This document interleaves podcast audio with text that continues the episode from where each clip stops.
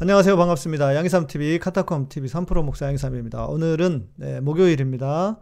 신앙상담, 어, 증문즉답, 애매한 걸 물어보세요 시간입니다. 네. 어, 많은 분들이 이 시간을 기다리시는 것 같아요. 어, 뭐 좋습니다. 저도 좋고, 어, 여러분들도 어, 궁금한 것들, 또 특별히 애매한 거. 그러니까 검색해서 나오는 거 말고요. 예, 검색하면 나오는 것들 다 있잖아요. 뭐 역사적으로 무슨 일이 일어났는지. 여러분이 그런 건, 그런 거는 저의 지식을 테스트하는 거기 때문에 저는, 어, 박사도 아니고, 어, 그, 총신대 신대원 졸, MDB 졸업이 전부예요. 예. 저는 박사 하고 싶은 생각도 없고, 그러니까 저의 지식을 테스트하지 마시고, 신앙이 뭐냐, 복음이 뭐냐, 요거를 질문하면 제가 잘 답을 해드릴 수 있습니다.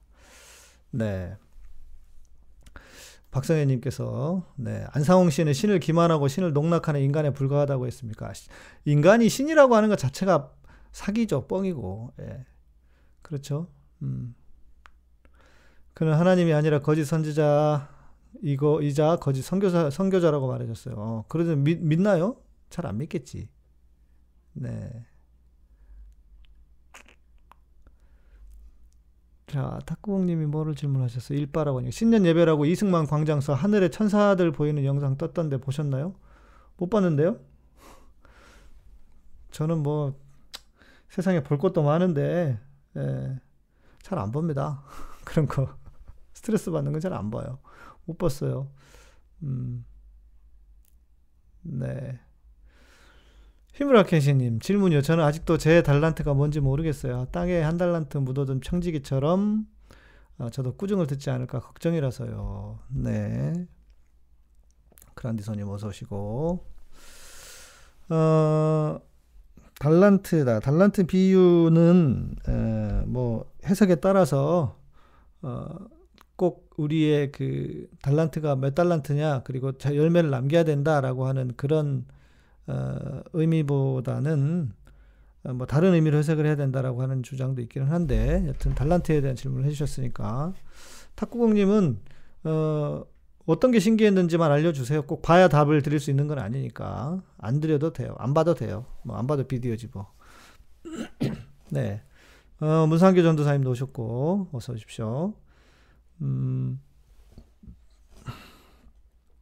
달란트가 뭔지를 모르겠다. 아, 찾기가 쉽지 않죠. 실은 뭐 내가 한 달란트 받은 사람인지 다섯 달란트 받은 사람인지를 안다는 것은 보통 일이 아닙니다. 중요한 것은 내게 주어진 일을 그냥 차근차근 하나씩 하나씩 해 가는 게 중요한 것 같아요. 그러니까 하나님도 작은 것에 충성된 자가 큰 것에 충성된다 이렇게 말씀하셨잖아요. 그러니까 내 달란트가 뭐지? 내가 내가 만약에 한 달란트 받은 사람이 아니고 다섯 달란트 받은 사람이면 어떻게 하지 하는 두려움은 굳이 안 하셔도 돼요. 왜냐하면 다섯 달란트 받았는지는 주변에서 더잘 알 거예요.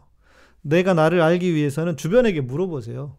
네, 그러면 내가 몇 달란트 받았는 사람인지 그 달란트의 문제라기보다는 혹시 부르심의 부르심의 문제가 아닐지 저는 그게 또 그게 궁금하기도 해요. 내 부르심이 아직 뭔지를 모르겠다. 그런 거라면 다음 주에 제가 부르심에 대한 이야기를 해드려야 되겠네. 네. 다음 주에 부르심에 대한 이야기 하겠습니다. 네, 김숙자님 어서 오십시오. 네. 어, 달란트를 큰 달란트만 생각하지 마시고, 네. 내게 내게 지금 주어진 일 하나를 잘 감당해 가면 그것이 에, 그것이 달란트를 어, 잘 에, 남기는 것이 되겠죠. 그러면 하나님이 또 한 달란트, 더 달란, 더큰 달란트를 주실 수도 있고요. 네. 부르심에 대한 이야기. 네, 다음 주에 월요일, 화요일, 화요일쯤에 해볼까 합니다. 화요일쯤에 할 수 있겠네요. 어, 여러분들 질문을 너무 많이 하실까 봐서. 자, 일단, 우리 메일로 온 질문이 하나 있어서 그 질문에 대한 답을 먼저 드리고 어, 진행하도록 하겠습니다. 아, 안녕하세요, 목사님. 최근에 카타콤 TV를 알게 되어 시간 날 때마다 보고 있는 시청자입니다. 방송 시간이 대부분 제가 잠드는 시간이라 실시간 참여는 거의 못했지만 정말 제게 단비와 같은 방송입니다. 신앙생활 하면서 어디에도 묻지 못할 고민들과 의문점을 목사님께서 속 시원히 밝혀주셔서 감겨있던 눈이 떠가는 느낌입니다. 네. 감사합니다. 음, 우리 이소님, 걔들 이야기는 이상한 이상한 하늘 천사들 말고 우리 그냥 축구 봐요. 축구예요 지금? 갈수록 이상해지는 그들이군요. 축구합니까? 예, 축구하는지도 몰랐네. 어디랑 해요 축구? 저도 축구 좋아하거든요. 예, 실은 족구를 제일 좋아하는데 축구는 보는 걸 좋아하고 어, 제가 또 잠자다 질문할 시간을 놓칠까봐 메일로 질문 보냅니다. 네, 어디 축구하는지 알려주세요. 끝나고 빨리 봐야지. 제가 잠시 방황하다 다시 교회에 가서 적응을, 적응을 못하는 건지 혼란스럽습니다. 어, 새해 첫 주라 오랜만에 주일 예배 드리러 갔습니다. 이번 2020년 교회 표어는 오직 예수, 예수를 바라보자였습니다. 설교도 다른 곳에 한눈 팔지 말고 예수님께 집중하자, 용기와 인내심을 가지고 집중하자가 중심 내용이었고요. 현재 제 상황이 예수님만 바라보기 어려운 상황이라 마음이 조금 답답해지기 시작했습니다. 오후 예배 시간 목사님의 말씀은 저를 혼란케 했습니다. 목사님께서는 하나님이 저를 부르신 목적이 교회에서 잘 양육, 훈련받아 제자를 재생산하는 것이라 하셨습니다. 또한 교회가 이웃에게 봉사하는 것은 이미지를 좋게 하여 한 영혼을 살리는 전도, 영적 전쟁을 하기 위해서이다. 좋은 인식이 있으면 복음을 잘 전할 수 있다. 그리고 하나님께서는 새신자 과정, 성장 과정, 성숙 과정, 사역 과정으로 이루어진 제자 훈련 참여를 종료하시기도 했습니다. 하나님께서 아니라 목사님께서는 네. 어, 교회는 이웃 주민들에게 정신적, 육체적, 영적 도움이 되어야 하는데 현재 교회들이 그 역할을 못하고 있다면서 목사님은 교회가 건강하고 튼튼해져서 지역사회에 도움 주는 중심적 역할을 하는 것이 비전이라고 하셨습니다. 교회를 세워가 나가고 전도하는 일, 하나님께, 하나님을 믿게 되었더니 짐을 한가득 떠안은 기분입니다. 아직 저는 제 신앙 수준이 저 밑바닥인 걸 알고 있는데 더 높은 수준을 바라셔서요. 이미 제자 훈련, 성경 공부도 몇 년씩 했기 때문일 수도 있고 있고요. 잘하셨네. 전체가 쭉 정의인 걸 아는데 거짓 가면을 쓴 것 같아요. 모태 신앙이 아닌 제가 하나님을 믿게 된 것이 교회를 바로, 바로 세우고 전도를 하기 위해서인가요? 전 하나님께서 한 사람 한 사람을 특별하게 보내시, 보내 보신다고 느꼈는데 이제 많은 사람들 속에 한 사람이 된 것 같아요. 제가 잘못된 건가요? 예. 긴 글 읽어주셔서 감사드리며 목사님의 속 시원한 해답을 기대하고 있겠습니다. 네. 음. 아, 네네. 빛바다님도 질문해 주셨고요. 네. 요거 다음 먼저 드리고 말씀드릴게요. 어, 교회는 지금 이제 제가 저도 이걸 내가 누구한테 들었거나 뭐 배운 것이 아니고 제가 이렇게 깨달아서 깨달아 본 것입니다. 교회의 모든 그 양육과 프로그램은 어, 크게 보면 두 가지로 나뉘는 것 같습니다. 하나는 뭐냐면 음, 주로 그렇게 하고 있는 건데 교회의 조직과 시스템, 교회라고 하는 것을 유지하기 위한 성경 공부, 제자 훈련, 각종 프로그램들이 있는가 하면 어, 정말 성도가 하나님 안에서 행복과 기쁨과 감사의 복음을 누리며 살도록 그 복음을 잘 가르쳐 가르쳐 주는 뭐 성경 공부라든지 그런 프로그램들 어, 제가 보니까 안타까운 게 뭐냐면 교회는요 대부분 성경 공부의 목적이 뭐냐면 교회라고 하는 조직을 유지시키기 위한 성경 공부, 제자 훈련인 경우들이 상당히 많습니다. 어,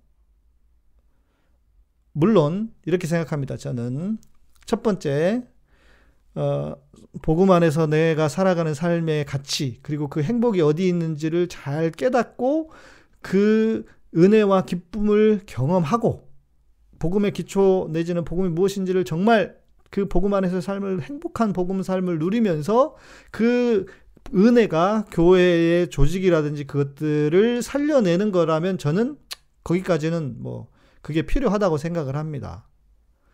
왜냐하면 교회도 조직이니까 그 조직이 완전히 없어질 수는 없잖아요. 조직을 떠받들어주는 뭔가는 어, 필요하다고 생각을 합니다. 왜 교회가 애초부터 조직이라고 하는 틀을 갖추고 있으면 그걸 유지하기 위해서 뭔가 해야 되겠죠. 뭐 저는 어찌 보면은 어 그게 싫어서 그게 아닌 것 같고 그게 나하고 안 맞는 것 같고 그게 싫어서 저는 지금 이것을 하고 있는 것이고요. 조직을 거부하고 어찌 보면 저는 지금 이런 사역을 하고 있다는 것이고요. 그러니까 제가 맞다고도 말할 수 없을 것이고 제가 다 옳다고도 할 수 없을 겁니다. 그러나 제가 바라는 것은 교회가 아, 자기의 조직을 유지하기 위한 성경 공부나 제자 훈련만 하면 안 된다. 그건 저는 분명하고 명확하게 말씀드릴 수 있습니다. 그러니까 목사님께서 이렇게 말씀하신 것은 저는 너무 좀 노골적이라는 생각이 들어요. 그러니까 말씀하신 것처럼 우리는 하나님 안에서 한 사람 한 사람이 다 특별한 건데 제가 그랬잖아요. 교회가 성도를 찍어낸다고 이렇게 블럭처럼 도 이 뭐죠? 그 옛날에 브로크라 그랬네. 블로크라 그랬는데 그 하나의 벽돌 벽돌처럼 이렇게 규격에 맞춰서 다 찍어내는 거잖아요. 그거는 저는 아니라고 생각해요. 그러면 안 된다. 하나님이 각자 각자 우리를 부르신 그 부르심이 있어서 그 부르심에 맞게 그 사람을 개별화죠. 개별화. 개별적으로 다 성, 그, 성장하고 성숙할 수 있도록 교회가 돕는 것이지, 교회가 원하는 인물을 만들어내서 그 교회가 원하는, 어, 하나의 부속들이 되게 하는 것. 저는 이건 정말, 이건 전 아니라고 생각해요. 왜냐하면, 자, 그것은 누구를 이롭게 하는 겁니까? 교회를 이롭게 하는 거예요. 목사님을 이롭게 하는 걸 겁니다. 냉정히 보면. 그러나 정말 하나님을 생각한다면 하나님이 각자 부르신 각자 각자 만들고 부르신 그 부르심에 맞게 맞는 그 사람이 되도록 교회가 돕는 것. 그러면 하나님의 영역이 넓어지고 하나님의 나라가 넓어지는 거잖아요. 그런데 지금 교회는 뭐냐면 하나님의 나라라기보다는 교회가 커지는 거예요. 교회가 성장하는 거죠. 자, 제가 전에도 말씀드렸지만 여러분, 목사는 야망이 있어요, 없어요? 목사도 야망, 야망이 있을 수 있습니다. 그 야망을 채우기 위해서 내가 목회에 성공했다. 내가 우리 교회에 이만큼 사람들이 많이 모인다.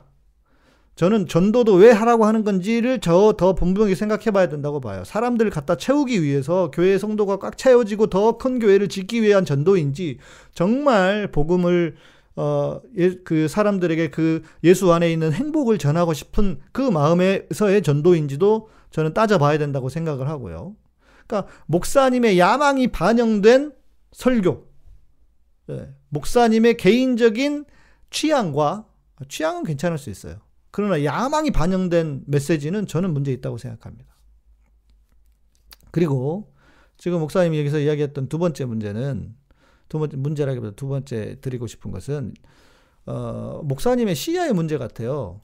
그러니까 이분은 지금 그렇게 얘기하신 거잖아요. 교회가 잘 되고 교회가 커지고 그래야 세상을 잘 도울 수 있다. 그런가요? 어, 여러분 교회가 커지면 성도가 행복한가요? 목사님이 행복한가요? 네. 저는 교회가 커지면 성도가 행복해질까? 뭐 행복해질 수도 있겠지만 교회가 커지면 제일 행복한 사람은 목사님일 것 같은데. 예. 네. 그리고 왜 교회라고 하는 틀 안에다 갖춥니까? 제가 지난번에 그랬잖아요. 하나님을 틀 안에 가두면 안 되는 것처럼. 근데 하나님도 틀 안에 가두면 안 되는데 우리의 신앙을 교회라고 하는 틀 안에 가두는 거잖아요. 저는 이건 반대. 그건 목사님을 위한 신앙이지. 저는 이건 아니라고 생각해요. 자, 그리고 마지막. 어, 우리 그 어, 매, 어, 메일 주신 분이 내가 지금 쭉정이라 그랬는데 그리고 가면을 쓴 것 같다. 그렇게 보면 당연히 그런 생각이 들 수밖에 없죠. 나는 왜 이 교회가 원하는 하나님을 사랑한다고 해서 교회에 왔는데 왜 교회가 원하는 거, 결국 하나님이 원하는 것을 못 해드리고 있는가 이렇게 생각할 수밖에 없으니까. 그러나 저는 그렇지 않다고 말하고 싶어요. 그게 아니다. 예. 바른 그러니까 이게 신앙 수준의 문제가 아니고 이것은 바르냐 바른 것이냐 아니냐의 문제라고요. 제가 어제 말씀드린 것처럼 안식일을 지키고 사세요. 안식일은 뭐라 그랬어요? 하나 그리스도 안에 있는 게 안식이라고 그랬잖아요. 그럼 우리가 하루 한, 한 주일 하루만이 아니라 모든 날을 안식일로 지키고 살 수 있다. 주님 안에 있으면 그러면 되는 거예요. 네. 그리고 전도라고 하는 것도 우리의 삶의 일부입니다. 전부가 아니에요. 전도가 우리 삶의 전부다라고 해서 강조해서 이단이 되었던 사람이 있어요. 유광수의 다락방.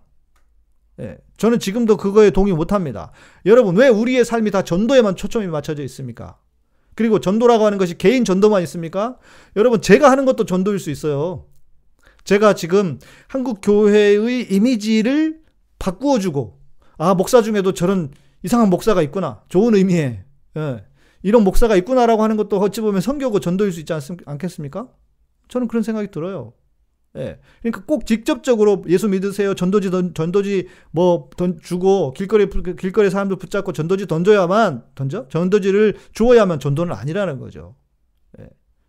큰 의미의 전도로 생각하셔야지. 전도가 나쁘다거나 잘못됐다거나 말하는 게 아닙니다. 저는 부정적으로 보는 게 아닙니다. 그러나 그 협의에 좁은 의미의 전도에만 목숨을 걸고 그리고 그, 그게 말이 안 되잖아요.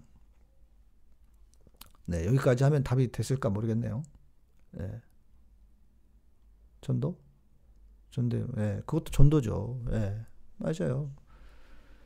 자, 위로 올라가 보겠습니다. 어, 우리 햇빛바다님께서 어느 때가 되면 부모를 떠나라 했던 주님의 말씀을 어떻게 받아, 받아들여야 할지요. 음, 네. 어,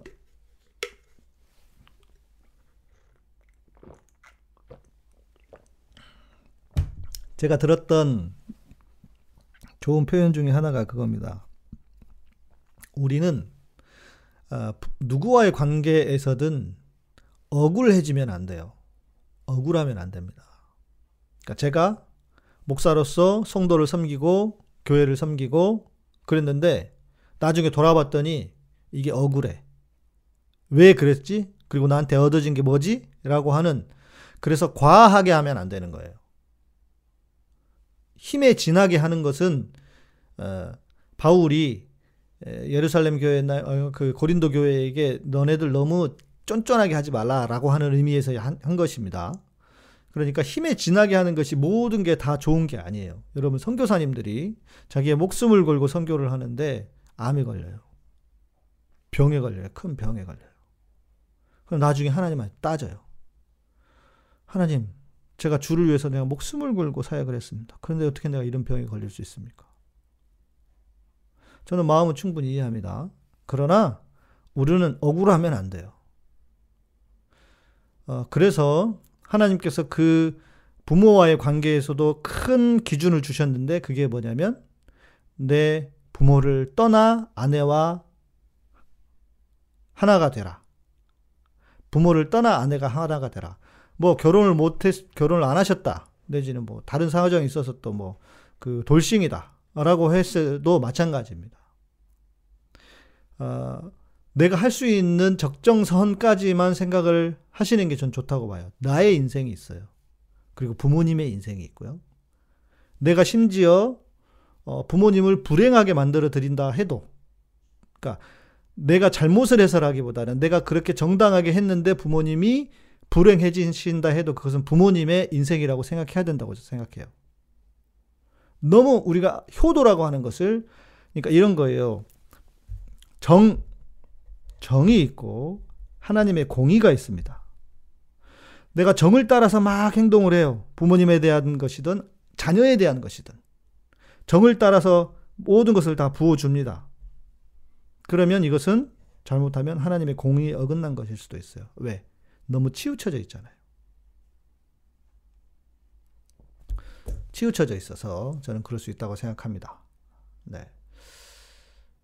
어...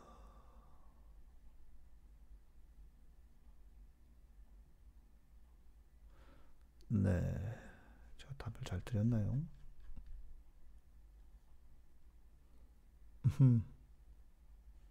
네. 햇빛바다님. 과하지 말라, 억울하지 말라. 이 나이에 마마보이 소리를 들었습니다. 네.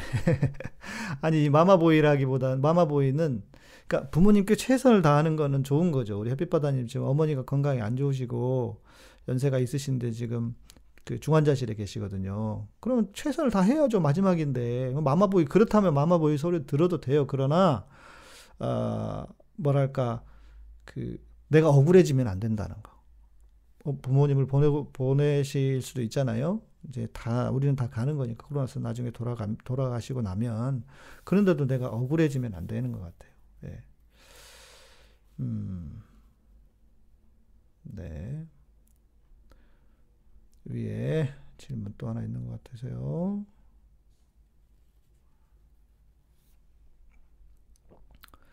네. 어, 왜 있었네? 질문이. 예, 있었네요. 어, 조사랑님.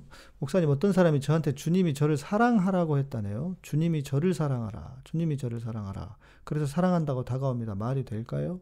아, 말이 되죠. 왜냐? 어, 모두를 하나님은 사랑하시잖아요. 그죠?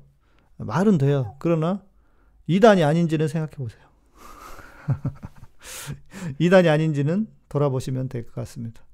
네. 예, 물론 그 뭐 다 이단이어서 그러진 않겠지만요. 예.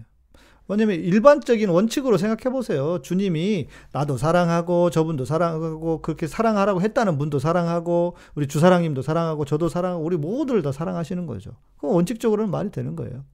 네, 특별하다고 생각하지 마시고. 교회에서 신년 예배 작정 기도회에 참여하라고 문자 받았는데 불참시 올 한해 하나님께 미움 또는 징계를 받을까요? 불면증이 있어서 새벽에 잠들고 아침에 잘 못 일어나서 마음이 무겁네요, 목사님. 애슐리 킴님, 무슨 하나님이 혹부리 영감이 아니잖아요. 이건 교회가 그렇게 얘기하는 거지. 그러니까 항상 제가 말씀드렸잖아요. 교회는 한쪽은 복을 팔고 한쪽은 죄책감을 팔아서 교회를 유지한다고요. 그러니까 그거는 건강한 신앙이 아닙니다. 우리 안에 너무 지나치게 복을 기대하거나 지나치게 죄책감 속에 사로잡히거나 여기서부터 자유해야 돼요 우리가. 예. 자 신년 예배 작정 기도에 참석 못할 수도 있죠. 저는 목사인 목사인데도 불구하고 신년 예배 기, 작정 이런 거 안 해. 그런 거 안 해요 저는. 그런다고 그러면 저는 벌 받아야 돼? 여러분 그 애슐리 김님 이 평신도도 안 하는 걸 목사가 평신도도 해야 되는 걸 목사가 안 하였으니까 저는 벌 받는 거예요? 하나님한테 택도 없는 소리죠. 예. 말도 안 되는 얘기입니다. 네. 혹지 그, 그 걱정하지 마시고 걱정하지 마시고요. 네. 아, 이교와 이단의 차이가 뭔지 궁금합니다. 박상현님, 이교, 이교, 이교, 이교, 이교는 아예 그 다른 것이고 종교 자체가 이단은 끝이 다르다는 거잖아요. 그러니까 이교는 찾아보죠, 뭐 이교. 어. 또 제가 틀릴 수도 있어서 왜냐면 음, 기독교 이외의 종교 예, 이렇게 이야기해요. 그러니까 자기가 믿는 종교 이외의 종교 그러니까 제, 제 말이 맞네요. 이교라고 하는 것은 어, 어, 이교라고 하는 것은 음, 다른 종교라면 이단은 기독교 내에서 다른 신앙을 말하는 끝이 다르다라고 하는 게 이단이니까요. 네. 애슐리 기님, 시원한 답변입니까? 다행이시네요. 네. 아, 그런데 목사님께서 직접 문자를 주셨거든요. 아, 목사는, 여러분, 목사가 별겁니까? 솔직히? 목사도 사람이에요. 예.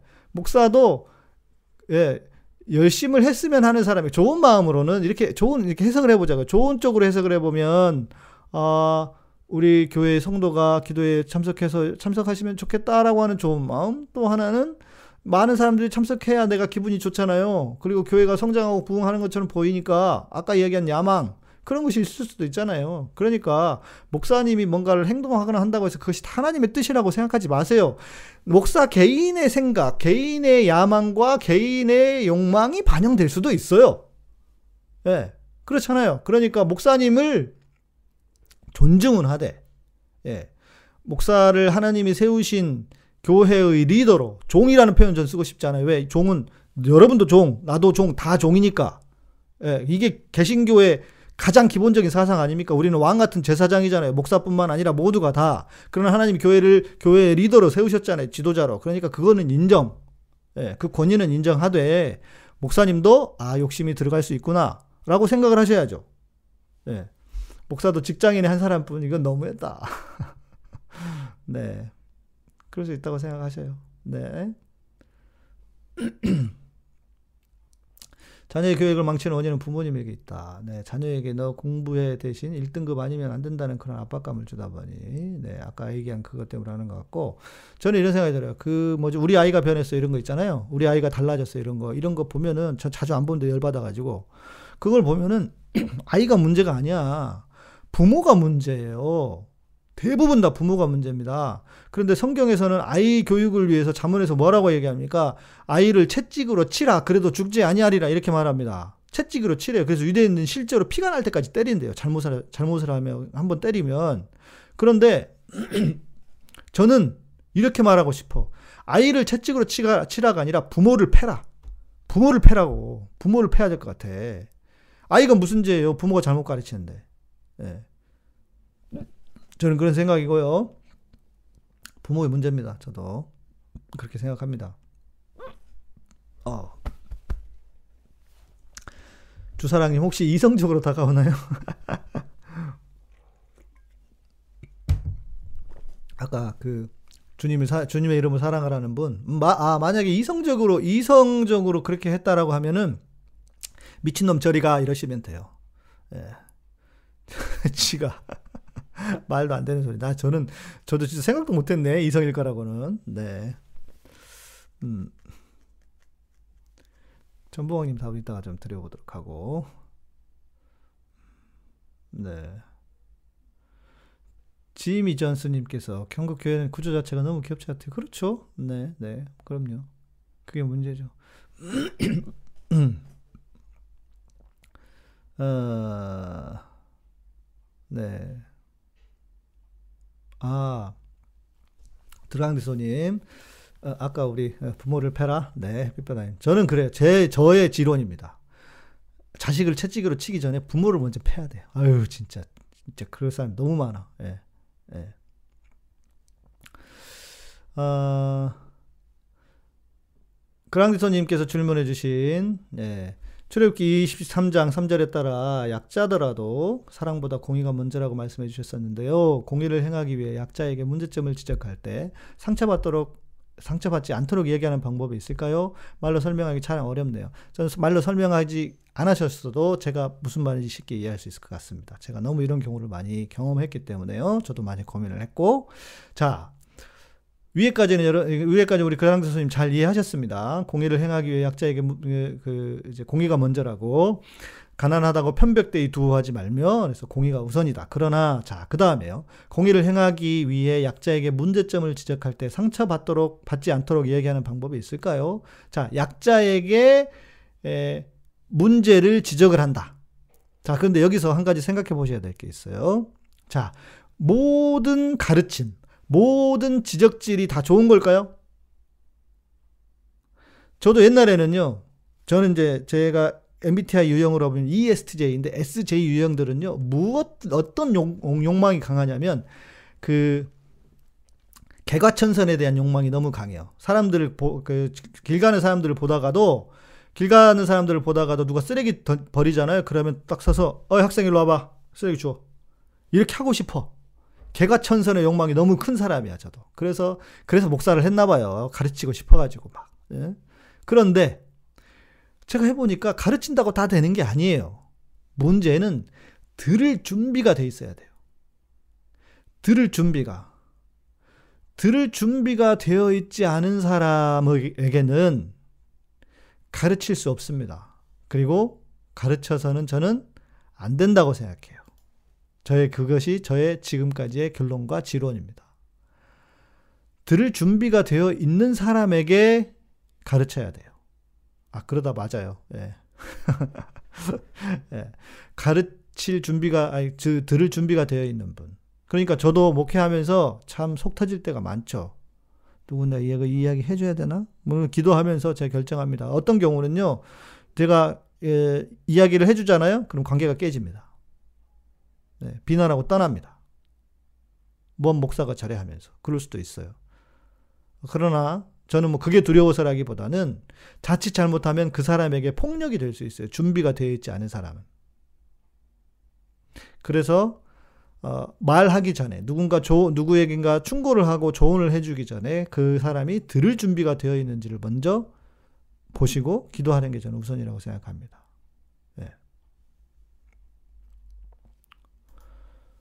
음. 네. 위에 있었는데. 잃어버린 양의 비유. 누가복음 15장 3절에서 7절 말씀이 무슨 뜻인지 모르겠다. 잃어버린 양의 비유. 어,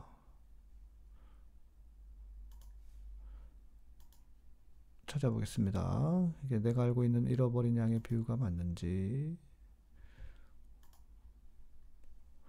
누가복음 잃어버린 양을 찾으러 가자. 제가 좋아하는 찬양인데. 해는 어둡고 날은 어두워도 디디디띵 아흔아홉 마리 우리에 있는데 맞네요. 어, 여러분 누가복음 15장을 펴실 수 있으면 15장 한번 펴보십시오. 음, 음, 마리는 어디에서 울고 있을까? 뜨뜻 나의 손 잡아라 내 어린 양아 이제 아무 걱정 말아라 내 어깨 위에 타라 나의 어린 양아 이젠 집으로 돌아가자 자, 보겠습니다. 누가 복음 15장. 벌써 30분, 34분이나 됐네요. 아, 다음에는 이거를 하루 더 해야 되나? 여러분들 너무 좋아하시네. 자, 누가 복음 15장 1절 모든 세리와 죄인들이 말씀을 들으러 가까이 나오니 바리새인과 서기관을 수, 서기관들이 수군거려 이르되 이 사람이 죄인을 영접하고 음식을 같이 먹는다 하더라. 예수께서 그들에게 이 비유로 이르시되 자, 문제는 뭐냐면 자, 문제라기보다도 이 누가복음 15장은 바리새인과 서기관들의 태도에 대한 이야기고 바리새인과 서기관들을 보고 하시는 말씀이에요. 바리새인과 서기관들을 자, 그러면서 여기에 세 비유가 나옵니다. 세 비유. 첫 번째가 이른 양의 비유가 나오고 두 번째가 드라크마에 대한 이야기. 잃어버린 드라크마, 열 드라크마가 있는데 한 드라마, 드라크마를 잊어버렸다, 잃어버렸다. 그리고 이제 우리가 잘 아는 어, 탕자. 탕자의 이야기가 나옵니다. 탕자 이야기가 훨씬 더 길죠. 자, 이 이야기는 뭐냐면 지금 세 가지 이야기를 점층적으로, 점층법을 써서 그 이야기를 해주고 계십니다. 주님께서. 자, 처음은 양이에요, 양. 양 한 마리. 그런데 그 양보다 더 중요한 더 큰 돈, 그리고 마지막은 사람. 이렇게 이야기하는 건데, 핵심은 뭐냐? 핵심은 자, 어, 이, 이 누가복음 15장의 맥락은 이거잖아요. 바리새인과 서기관들이 수군거려 이르되 이 사람이 죄인을 영접하고 음식을 같이 먹는다 하더라. 이렇게 돼 있잖아요. 그러니까 바리새인과 서기관들은 자기들은 죄인이 아니에요. 그런데 지금 예수님이 죄인들하고 노는 논다 이거야. 같이 밥도 먹고 그러면서 그걸 수군거리니까 주님이 야, 뭐 내가 이야기해 줄게 하면서 나는 한 영혼, 한 영혼이라기보다도 그러니까 잃어버린 영혼을 비유로 양을 이야기하고 그리고 어, 드라크마를 이야기하고 도, 어, 집을 나간 탕자를 이야기합니다. 자, 그런데 이 모든 그 스토리는 뭐에 연결이 되어 있어요? 제가 여러분에게 말씀드렸던 죄의 본질과 연결이 되어 있습니다. 제가 죄가 뭐라 그랬어요? 나잖아요, 나. 자, 이 지금 탕자의 비유, 탕자의 비유에서는 어, 자기가 스스로 왕이 되고, 아니, 자기가 스스로 주인이 되겠다고 하는 아버지의 유산을 빨리 나한테 물려주십시오. 내가 주인으로 내 인생 내가 알아서 살겠습니다. 제가 늘 말씀드렸죠. 이것이 죄의 본질이라고요. 그 죄의 본질. 그래서 자기가 주인이 되었더니 무슨 일이 일어나요? 그 모든 것을 다 허랑망탕 잊어버리고 돼지도 먹지 않는 어, 돼지 먹는 쥐염 열매. 그러니까 그 쥐염 열매로 돼지도 먹지 않는 유대인들은 돼지도 안 먹는데 돼지 밥을 먹는 쥐염 열매로 먹어야 하는 신세. 그리고 어 이제 에, 중요한 것은 뭐냐? 아버지께로 돌아가는 것이다. 아버지께로 돌아가는 것이 핵심이란 말이에요. 그러니까 나의 주인됨, 나의 주인됨을 이제 내가 내려놓고 아버지께로 돌아가서 다시 하나님의 그 품 안에 거하고 하나님의 하나님의 샬롬 안에, 하나님의 통치 안에 거하여 내 안에 하나님의 샬롬이 있는 것, 그래서 그것이 뭐예요? 살찐 짐승을 잡아 하나님께서 잔치를 해주는 그런 의미인 거죠. 그것을 표현하기 위한 점층적인 법, 점층법입니다. 양, 드라크마, 사람 이렇게 그 과정에 있는 이야기예요. 네. 이해되셨는지 모르겠네. 네. 이해되셨습니까? 네. 쥐엄 열매 싫어요? 쥐엄 열매는 네, 쥐엄 열매는요. 그 사람도 먹을 수 있대요. 크, 커요 생각보다. 내가 지금 사진 찍어 놓은 게 있는데 이스라엘 갔다가 아, 김은영님, 아까 얘기한 충고하기 전에 들을 준비가 된 사람에게 지적질을 해야 한다. 아, 들을 준비가 되었다는 것은 그만큼 많은 시행착오를 겪었다는 저의 고백. 쉽지 않죠? 네, 쉽지 않습니다. 저는 요즘은 웬만한 말 잘 안 합니다. 그래서 입을 다물고 있습니다. 할 말은 진짜 많은데, 그리고 저한테 걸리면, 진짜 저한테 걸리면 뼈도 못 추리게 제가 그냥 말로 조질 수 있거든요. 참습니다. 네, 참아요. 저는. 어... 네. 그리고 박성현님 뭐라 그래요? 뭐 과거 기독교 역사라든가 문화에 대해서 궁금한 점이 너무도 많지만 그 중에 강대국이 약소국을 지배하고 그 나라의 관습 관련 문화 풍습에 기독교 어, 풍습이 기독교에 스며든 부분에 대해서 너무 안타, 안타깝다는 생각이 듭니다. 그러니까 제국주의적인 영향을 따라서 기독교적인 예, 요소가 어, 문화에 들어와서 그 문화를 아, 아, 그 말이 아니군요. 그 나라의 관습, 관례, 문화, 풍습이 기독교에 스며든 부분에서 이것을 그래서 토착화 그리고 통속화 이렇게 얘기하는데요. 통속화는 문제예요. 완전히 그, 그 문화로만, 그 문화로 해석을 하는 것, 기독교 신앙을. 그건 문제인데, 어느 정도는 토착화가 될 수밖에 없다고 생각을 해요. 저는. 그래서 그, 그, 아, 그 말씀 드렸잖아요. 제가 엊그젠가, 그 뭐, 그, 왜 그 이스라엘 땅 중동의 하나님을 우리가 믿느냐. 근데 중동의 하나님만이 아니고 이, 우리는 우리의 하나님으로 해석을 해서 어, 설정을 설정이라기보다도 토착화된 하나님을 믿을 수밖에 없다는 거죠. 네. 음, 네. 그리고 부활절 이스터 문화도 이교도들이 즐기던 풍, 그러한 풍습을 그대로 기독교 안에 흡수했다는 사실 또한 그렇고요. 어, 이거는 당연히 그렇죠. 그리고 뭐랄까 어, 기독교가 어찌됐건 서양을 통해서 들어왔잖아요. 그러다 보니까 그 시대, 그 시기에 얹어진 문화가 기독교 안에 다, 다 들어와 있는 거죠. 그러니까 박성현님 이걸 생각하셔야 돼요. 저도 한때 어떤 고민을 했냐면요. 정말 물들지 않은, 특별히 그 이런 서구의 기독교, 서구의 과정, 헬라 문화와 또 유럽을 거쳐서 미국을 돌아오면서 물들지 않은 과연 그 기독교 본연의 것이 무엇일까에 대한 탐구를 정말 저 많이 했거든요. 그런데 그런 기독교는 존재할 수 없다. 이게 저의 결론입니다. 예를 들면요. 삼위일체도요. 성경에 성경에 기록되어 있지 않아요. 삼위일체를 정확하게 표현하고 있지 않습니다. 내가 뭐 하나고 셋이다 이렇게 하나님 말 말씀하지 않아요. 물론 그 구절들은 담겨져 있지만 그리고 그런데 그것은 삼위일체 같은 경우에는 후대에 훨씬 더 성경도 기록된 훨씬 더 후대에 그 세워진 하나의 교리란 말이에요. 그러면 그것이 문제인가? 그것을 버려야 되는 건가? 또 그 외에 다른 것들도 좀 거기서 오해가 생기고 또 문제가 생길 수 있는 것들도 뭐 그 여러분 아십니까? 예수님의 신성의 교리는요. 그 당시에 깊이 들어가 보면 예수님이 사람이냐 하나님이냐에 대한 그 교리는요. 들어가 보면 뭐였냐면 결국 권력 싸움이었어요. 힘의 싸움이었어요. 그런데 힘 힘에서 이긴 거예요. 아타나시우스가 아리우스를 이긴 거예요. 그래서 하나님은 하나 참 사람, 참, 참 하나님 참 사람 된 거예요. 만약에 아리우스가 더 힘이 있었으면요. 교다, 우리의 교리가 바뀌었을 거예요. 자, 그러면 이것을 어떻게 이해해야 될 것인가? 뭐, 만일 혹여, 혹여 사람의 힘이 들어가 있어서 그러니까 기독교도 짬뽕이다 이렇게 말을 해 버리면 끝이 없어요. 그 안에 하나님의 손길이 담겨져 있다. 계시의 발전이라고 저는 봐요. 예. 그래서 부자 부활절에 이스터 문화 저도 마음에 안 들어요. 그리고 성탄절, 성탄절 지금도 저기 뭐 추리 있지만 그 나무요. 그 나무 그 추리도 성경에서 그, 그 비판하는 게 나와요. 이방 신을 섬기는 나무를 가져다가 거기 장식하고 이런 표현이 에스겔인가 나와요. 네. 근데 어떻게 해요? 다 버려요? 하나님의 교회에서 하는 얘기가 있어요. 성탄절 20, 12월 25일 아닌데 왜 근때 성탄절 지키냐고. 그러면서 한국 교회 문제 있다고 얘기해. 교회가 그러니까 문제라고. 그러면 자기는 예수님의 오신 그 뜻대로 살고 있어요? 제가 묻고 싶은 건. 날짜가 중요한 게 아니라는 거죠.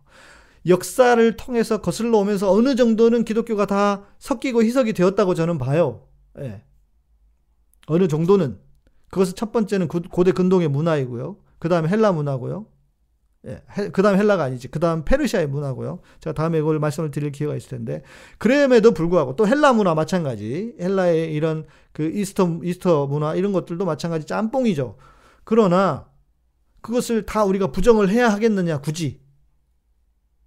뭐, 싫으면 안 해도 되고. 저도 그래서 뭐, 그 절기를 그렇게 대단하게 생각하지 않습니다. 저 솔직히. 그래서 절기 잘 안 지켜요, 저도.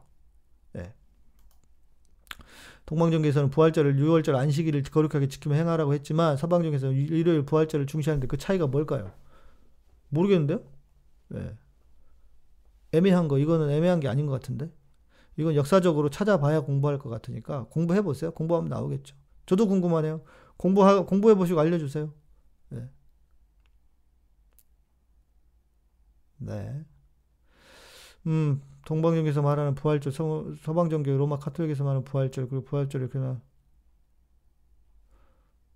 네, 성현 박성현님, 네 이런 거 이런 질문은 제가 말씀드렸죠. 검색하고 역사 공부를 하면 나오는 거 이런 거는 말고 이런 건 저한테 질문해봤자 제가 답을 드릴 수가 없어요. 네. 음. 성경에서는 예수님께서 부활하신 날에 계란을 나눠주라는 말은 아예 언급이 되어 있지 않거나 자 어, 이건 제가 아까 말씀드린 그 말씀에 답이 있을 거 있, 다고 생각하고요. 자, 이병진, 어, 병진 학생 왔어요. 중2, 중2 병진. 네. 삶의 끈을 놓으면 무조건 지옥에 가게 되나요? 음, 다른 사람은 몰라도 학생은 그러면 안 돼. 아직 그럴 때가 아니야. 어, 정신 차려? 그런 질문 하지도 말어. 생각도 하지 말고. 왜 그런 생각을 해? 음. 네. 아직 중2는 그러면 안 돼. 네. 아, 참 제가 두 이게 이런 이야기를 할 때마다 자살에 대한 것을 이야기를 할 때마다 한편엔 좀 두려운 마음이 있어요. 자살하면 지옥에 간다? 자살해도 지옥에 가지 않는다. 라고 말하고 싶은데 어떤 게 있냐면 그것이 저의 메시지 때문에 제가 한 말 때문에 아, 핑계가 될 수 있을까봐 그런 선택을 하는 사람들에게 예, 그런 차원에서는 저는 음, 경계해야 된다고 생각합니다. 여러분 생은 너무 거, 힘들고 괴롭고 고단하죠.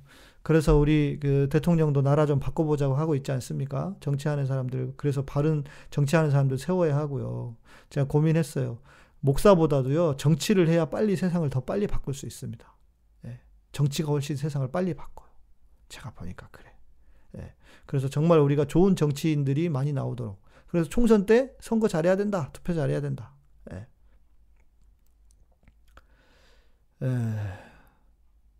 네. 음, 오, 우리 이신득. 역시 이신득 전도사님. 쌩쌩해서 답을 잘 주셨네요. 네. 아직 전도사님이거든요. 부활절 계란은 10세기 이집트 교회 전통에서 비롯된 걸로 봅니다. 계란은 당시 다산과 생명의 상징이었고 기독교로 넘어오면서 생명의 의미가 강화되었다고 보시면 됩니다. 계란이요. 이거 하나는 분명해요. 계란이 그 지금은 흔하지만 옛날에는 아주 귀한 거였대요. 서양도 아마 그랬을 거예요. 그리고 무슨 이거는 뭐 십자군 전쟁 때도 얘기도 있고 막 그래요. 뭐 십자군 전쟁 때 무슨 뭐 무슨 부인이 무슨 부인이 뭐 그렇게 했는데 뭐 나중에 남편하고 어떻게 뭐 아, 아무튼 있어 그런 거 있어 뭐 그런 건 별로 중요한 것 같지 않고요. 예. 음 새벽기도 한국교회 한국 토착교회 풍습. 근데 이걸 다 나쁘다고 하, 할 필요는 없다는 거죠 저는. 예. 일요일 예배를 드리는 것도 이 방신을 우상으로 섬기는 거라고. 그러니까 근거는 뭐냐면 일요일에 태양신을 섬겼으니까. 그죠? 예. 그런데 그 전에 성경에 뭐라고 기록이 되어 있습니까? 안식 후 첫날 이렇게 되어 있잖아요. 그러니까 귀에 걸면 귀걸이, 코에 걸면 코걸이, 그러니까 하나만 가지고 따지려고 하지 말자는 거예요. 저는. 저도 해보니까 해봤는데 별 의미가 없어 그게. 잃어버린 양은 우리 아닌가요? 자기가 의인이라고 생각하는 바리새인이나 서기관보다 자기가 하나님을 떠난 죄인임을 고백하고 주님께 나오는 세리와 죄인들을 하나님은 더 기뻐하신다. 어, 그런 의미도 맞고요. 예, 당연히 그런 의미도 맞고요. 저 현재 교회 관습 중 기원이 이방적인 것들은 다 분별하고 피해야 하나요? 오방랑님, 제가 아까 답 드렸죠. 네. 다 피할 수 없습니다. 우리는. 네, 그리고 그것을 다 부정적인 것으로만 보지 말자고요. 네. 음. 병진님 대단하네. 전 중2 때 노는 생각만 했는데. 음. 전봉왕님 더 살아봐 재밌어. 어, 그렇죠. 예. 세상은 넓고 할 일은 많아요. 예. 네. 병진, 병진, 네. 재밌게 살아야 돼. 아직 중2는 뭐, 그, 저기일 수 있죠. 그, 사춘기 때문에 그럴 수도 있는데, 예, 중2병 때문에 그럴 수도 있고, 네. 괜찮습니다. 생각은 해볼 수 있는데, 그러나, 아, 아직 몰라. 무슨 일이 어떻게 펼쳐질지 몰라요. 예. 어, 자유한국당에서 올해 4월 총선 때 공수처 폐기를 공약이로 그러니까 아, 훌륭해. 훌륭해. 예, 일관성이 있어요. 아주 훌륭합니다. 일본인들이 정치에 관심 없는 건 아무리 해도 세상이 안 바뀌어서 관심이 없는 것. 그것도 있지만 저는 이렇게 봐요. 일본인들의 국민성. 예. 그 사무라이 있잖아요. 사무라이 시대에 어, 괜히 사람들 쳐다보고 가면은 그 놈이 어떤 놈일지 모르고 칼로 빼서 주요하니까 남의 일에 관심이 없어요. 그 사회 분위기도 있습니다. 예. 음. 애, 애슐리 김님이 네 감사합니다. 네. 어 이집트 교회요. 이집트 교회는 콥틱 처치라 그래서 공부를 좀 해보셔야 돼요. 그 검색을 해보세요. 이집트 교회 하면은 콥틱 그 동방 종교 동방 교회 중에 하나인데요. 이거는 제가 말씀드린 것처럼 그 검색을 하고 역사 공부를 좀 해보면 나오잖아요. 근데 제가 다 몰라요. 저 배운 것도 있지만 다 잊어, 잊어버리고 우리 요건 그 쌩쌩한 이신득 전도사님이 답을 좀 해줘 보세요. 예. 주님이여 이 손을 주님이여 이 손을 꼭 잡고 가소서 이거죠. 다단 디다단 딘다단 이거죠. 주님이여 이 손을 꼭 잡고 아 이것도 내가 그 다윗과 연하단 해야 되나? 폭풍 우 흑암 속 해치사 빛으로 이거는 약간 그 뽕, 뽕게이로 불러야 되는데 어, 어이구 김숙자님 감사드립니다 네 아까 우리 누가 또 주셨, 보내셨는데 감사하고요 네 김창령님 늦게 오셨네요 목사를 보는 것도 교회는 다 사기꾼들이고 목사는 다 사기꾼들이라고 하던데 누가요? 듣는 목사 기분 나쁜데. 네. 김창정님 오랜만에 오셨네요, 진짜. 네. 병진, 음, 병진 이렇게 다 어른들이 너 이렇게 귀여워하고 사랑스러워한다. 네. 나중에 그 밥이라도 내가 함께 함께 살 테니까 가까이 있으면 한번 봅시다. 에. 네, 그렇죠. 하나님의 교회에서 그걸 시비를 많이 걸겠죠. 네.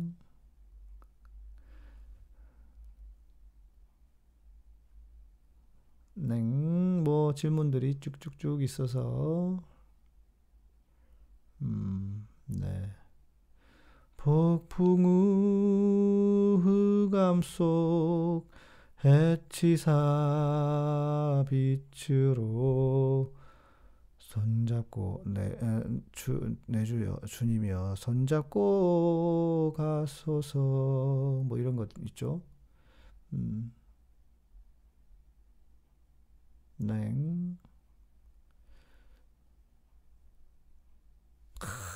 우리 이신득 훌륭해 훌륭해요. 콥틱 이집트 교회 콥틱 교회라고 해서 동방교회 일종인데 제가 여기까지 얘기했죠. 단성론적 삼위일체. 음, 단성론적 삼위일체. 음. 단성론적 삼위일체를 설명해 줘야 될 거 아니에요. 그러면 또. 음?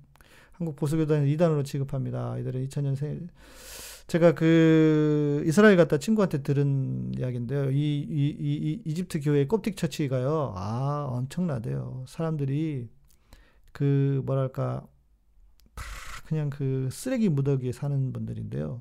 그분들이 헌금을 해서 교회를 지었대요. 그러니까 물론 뭐 이거는 그 한국 교회에서 뭐 모여라 그 돈 걷자 집 짓자 이, 이거랑은 다른 것 같아요. 물론 그거일 수도 있겠지만 그러나 아무튼 그분들의 그 순수한 신앙과 마음 그렇다 그러더라고요. 그래서 저도 한번 꼭 가보고 싶어요. 예. 어, 조사랑님, 19일 예배 오세요. 네, 우리 19일에, 네, 19일에 2시에 모입니다. 지난번 모였던 장소 다시 공지할게요. 노아에서 모입니다. 신호진님, 호진님, 오래 오셨군요. 오늘 오셨군요. 어, 오랜만에 오셨네요. 목사님 안녕하세요. 오늘 회사에서 화나게 하는 사람이 있어서 육두문자를 써버렸어요. 회사에 갈 때마다 그 여자의 목소리를 들으려니 너무 화가 나거나 화, 너무 화가 나고 힘들어요. 어떻게 이겨내죠? 일단 뒤로 좀 불러내서 한 대 패. 네, 그러면 좋겠지만 아, 참, 그, 이제 이런 경우들이 있어요. 뭐냐면, 그, 어, 제가 최근에 우리 그 누구죠? 진중권을 보면서 참 안타까워요. 이분이 왜 저럴까? 결국 본질과 핵심이 뭐냐면 열등감 같거든요, 저는. 예. 근데 주변에도 보면 그 자기의 열등감이 해결이 안 돼가지고요. 주변 사람들 괴롭히는 사람이 있어요. 죽어라고 괴롭히는 사람도 있어요. 예. 그러니까 저는 이렇게 생각이 들어요. 그냥, 음, 불쌍하게 생각하세요. 아, 쟤는 또 불만이구나. 쟤는 또 인생의 불만을 또 나한테 표출을 하는데, 뭐, 그냥. 그러니까 이거예요. 그런 사람들은요, 지옥에 가는 게 문제가 아니고 이미 자기가 지옥을 살고 있어요. 그게 얼마나 힘들겠어요. 자기가 자기를 싫어해. 여러분, 그거만큼 힘든 게 어딨어요. 여러분은, 여러분 자신이 좋아요? 여러분 자신이 마음에 들어요? 자, 예수를 믿고 복음을 알면 여러분 우리 자신을 사랑하게 돼요. 주님이 나를 사랑하셨으니까. 그렇잖아요. 이거 모르면 복음 모르는 거라고요. 내가 마음에 안 들지만 그래도 주님이 나를 사랑하셔서 나를 십자가에서 나를 위해서 죽으셨고 나를 구원하셨기 때문에 내가 나를 용납할 수 있는 거예요. 그런데 예수를 모르는 사람들은 이걸 모른다고. 그러니까 그 자기에 대한 불만과 어렸을 때부터 받았던 그 상처와 부모가 나를 그렇게 사랑해주지 않은 것과 이거 모든 불만들이 가득 차 있어서 내가 불만이 나한테 불만이 있으니까 다른 모든 놈들이 다 싫은 거야. 다 짜증나고. 예. 모든 사람에게 불만인 거예요. 모든 사람에게. 예. 불쌍하잖아요. 안타깝잖아요. 예. 그냥 긍휼히 여기는 것도 하나의 방법이라고 생각해요. 쉽지는 않겠지만. 예. 그래서 그냥 내가 네 언니다 생각하고 사시는 것도 하나의 방법이 아닐까 하는 생각이 드네요. 쉽지는 않겠지만. 그러니까 대면하면 짜증나거든요. 제일 좋은 방법은 피하는 건데 이게 또 문제가 뭐냐면 이런 사람은 또 만나. 계속 이 피하면 쓰레기 차피하면 똥차가 또 저기 대기 중이야. 그게 우리의 인생이야. 그러니까 그러려니 해야 됩니다. 그러려니. 먼저 웃으면서 음, 막 짜증내도 네 한번 웃어주고 웃는 걸치 못, 못 뱉으니까 아유 쟤는 불쌍한 애구나 하고 그냥 가소롭게라도 쳐다봐 주세요. 박성현님, 양 목사님 오늘 하루 어떻게 보내셨나요? 이걸 왜 궁금하지? 어, 어 이상한데? 오늘요 하루 종일 병원에 있었어요. 아, 우리 오늘 저는 그 우리 방송 같이 했던 김신곤 박사 그 아주대학교 가가지고 만나 만나서 이야기 좀 한참 하다가 식사도 같이 하고 이야기 좀 했고 뭐 뒤에는 방 그 병원 다녀왔습니다. 제가 아픈 건 아니고 제 아내가 어, 건강 검진 했는데 헬리코박터균이 나와가지고 그걸 항생제를 많이 먹어야 된대요. 그래서 항생제를 쓰지 않는 병원을 제가 알거든요. 그래서 어, 마침 또갈 그 일도 좀 있었고 해서 수원에 다녀와서 병원에서 뭐 안에 주사 맞고 있었고, 예. 예. 그래서 항생제는 만 얼마면 해결되는데 항생제가 아니면 비싸요. 그래서 돈 좀 오늘 또 쓰고 카드 긁고 왔습니다. 예. 이 궁금해요? 왜 내가 왜 이게 궁금하시지? 네. 아무튼 이집트 교회는 카타콤에서 아두에서 하면 딱 좋은 주제인데 아쉬워요. 아, 아 아쉬워요. 이학준 교수님, 이학준 교수님도 역사를 공부하신 분은 아니라서 이거는 우리 그 김신권, 김신권 박사한테 물어보면 무엇이든 물어보세요 하면 다 나와 거기는 진짜로. 거기는 애매한 거 아니어도 다 돼. 예. 웬만하면 다 돼. 음. 네. 네.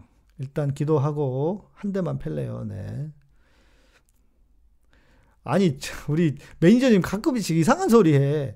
유시민 작가는 나이가 들수록 얼굴이 김국진처럼 멋있어지는데, 김국진이 그렇게 멋있어요? 김국진 개인, 개인적인 개취인가, 개취? 네. 네. 김준건 씨는 나이가 들수록 얼굴이 김문수처럼, 네.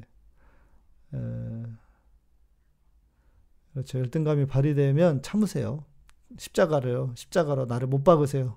어떻게? 아, 주님이 나를 이렇게 사랑하셔서, 이렇게 사랑하셔서 나를 위해서 십자가에서 죽으셨구나. 이렇게. 네.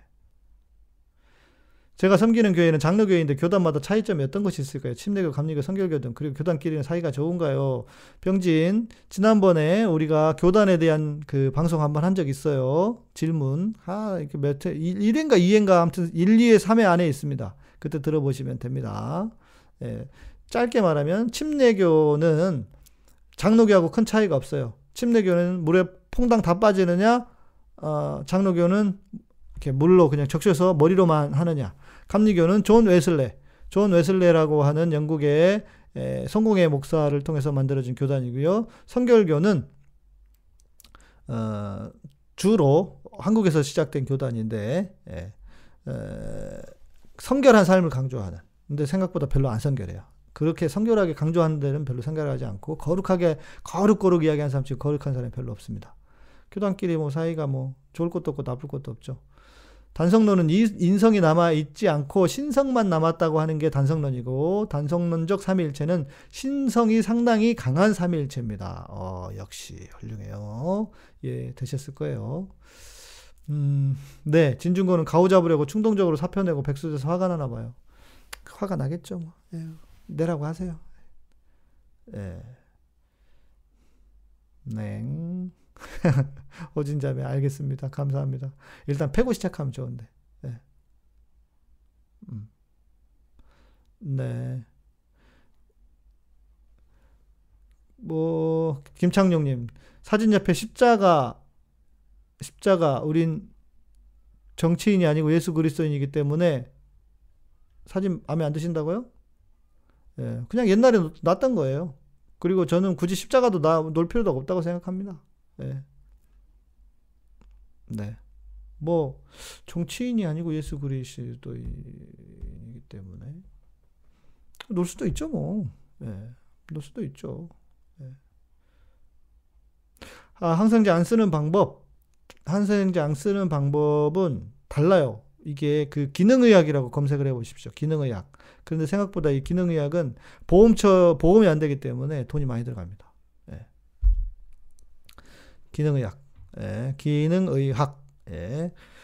현대의학의 한계. 제가 나중에 그 의학에 대한 이야기를 좀 해드릴게요.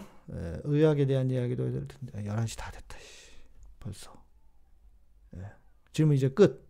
예, 더 질문해도 안 받아들이, 안 받아주실, 안, 받, 안 받아주실, 주실 거예요. 안 받아줄 거예요. 이렇게 얘기해야 되는데, 여기까지만 하고. 예. 그러니까 한 주에 두 번 해야 되나? 예, 화요일 날 한 번 하고, 목요일 날 하고 이렇게 할까? 예. 음, 네. 기능의학이 있는데요. 어, 현대의학의 한계. 현대의학은 그렇잖아요. 항생제는요, 뭐 어떤 문제가 있냐면, 어, 우리 몸의 면역력의 70%가 장에 있습니다.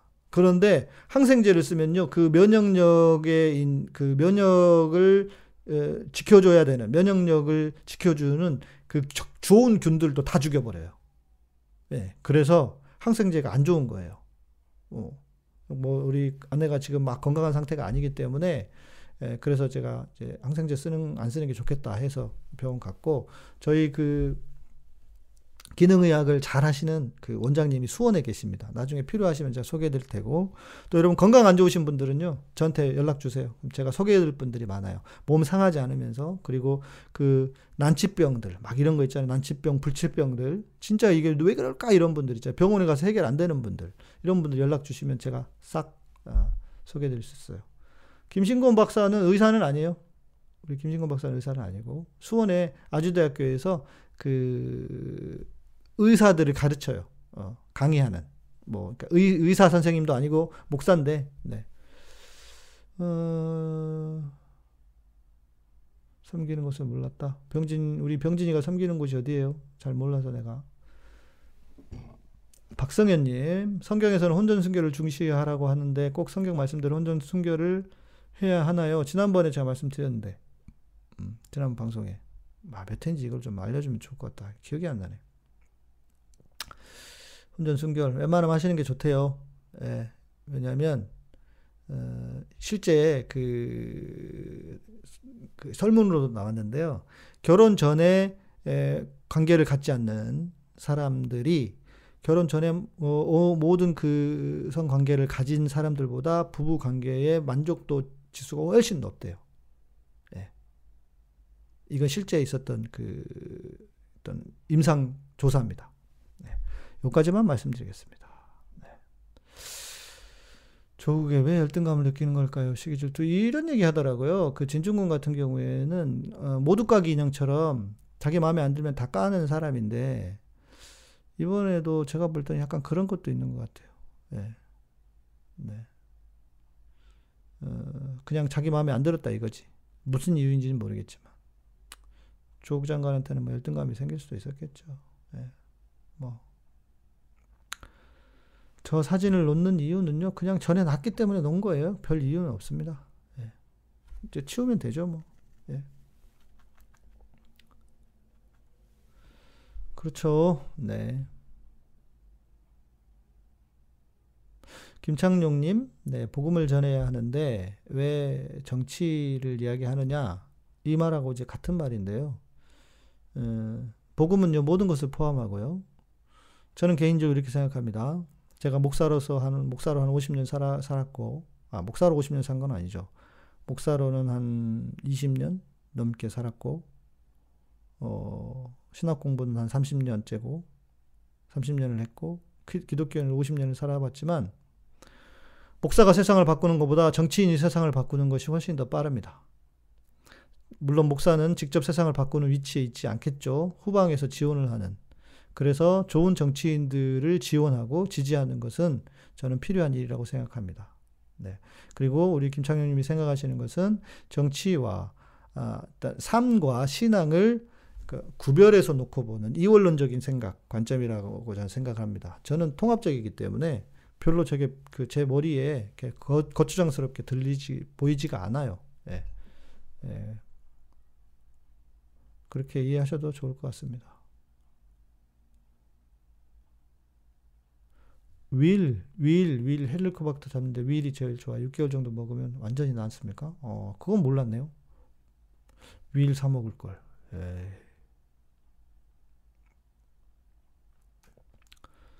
음, 아, 과학적으로 성관계 인원이 적을수록 성관계 만족도가 높다고 합니다. 안 해봐서 모르겠다. 이건. 네. 그렇답니다. 음, 네.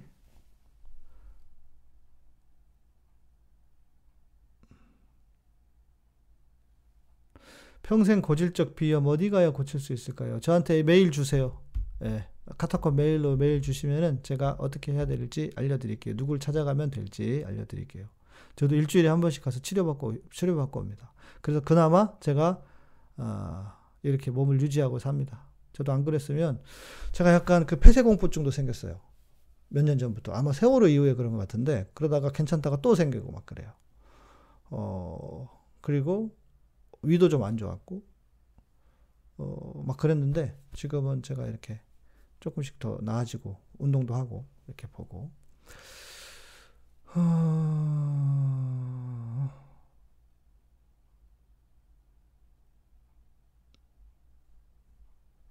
네.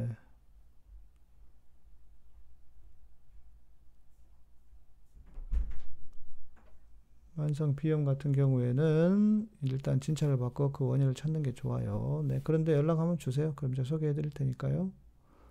예. 침으로 비염하겠다. 침으로 해결할 수도 있어요. 예, 여러 가지 케이스들이 있죠. 이만섭님, 어떻게 소심한데 어떻게 하면 소심함이 사라질까요? 어, 나가서 소리를 지르세요. 미친놈처럼 한번 소리를 질러보세요. 비만을 어떻게 고치냐면요. 어, 탄수화물을 줄이시고요. 지방을 많이 드셔보십시오. 일주일 만에 몇 킬로 빠집니다. 진짜입니다. 예. 좋은 지방을 드셔야 돼요, 대신. 예. 제가 다음에 이것도 한번 얘기해 드릴게요. 어, 신호진님. 아내분이 비교 데이터 없어서 만족도가 적은가? 그럴 수 있겠다. 어, 예리한데? 네. 자, 저탄고지 하시면요. 당뇨도 고치고요. 저희 청취자 중에 저희 후원이사 중에 부산에 계시는 네, 한 분 있습니다. 제가 그 저탄고지 방송을 했더니 저탄고지로 당뇨를 고치셨어요. 예, 여러분 저탄고지 하셔야 됩니다. 좋아요. 예. 자, 음, 이제 오늘 여기서 좀 정리하고요. 김창룡님, 음, 그 제가 했던 방송 중에요. 어, 정치에 대한 이야기 했던 적이 있습니다. 그거 한번 들어보시면 도움이 되실 것 같고요. 우리는 하나님을 의지해야 된다. 어, 이 말은 상당히 좋은 말씀이기도 하지만 상당히 너무 어, 어, 뜬구름 잡는 식의 이야기입니다. 네. 네. 뜬구름 잡는 식의 이야기가 될 수 있습니다. 그래서 네. 좀 전에 했던 방송 한번 들어보시고요.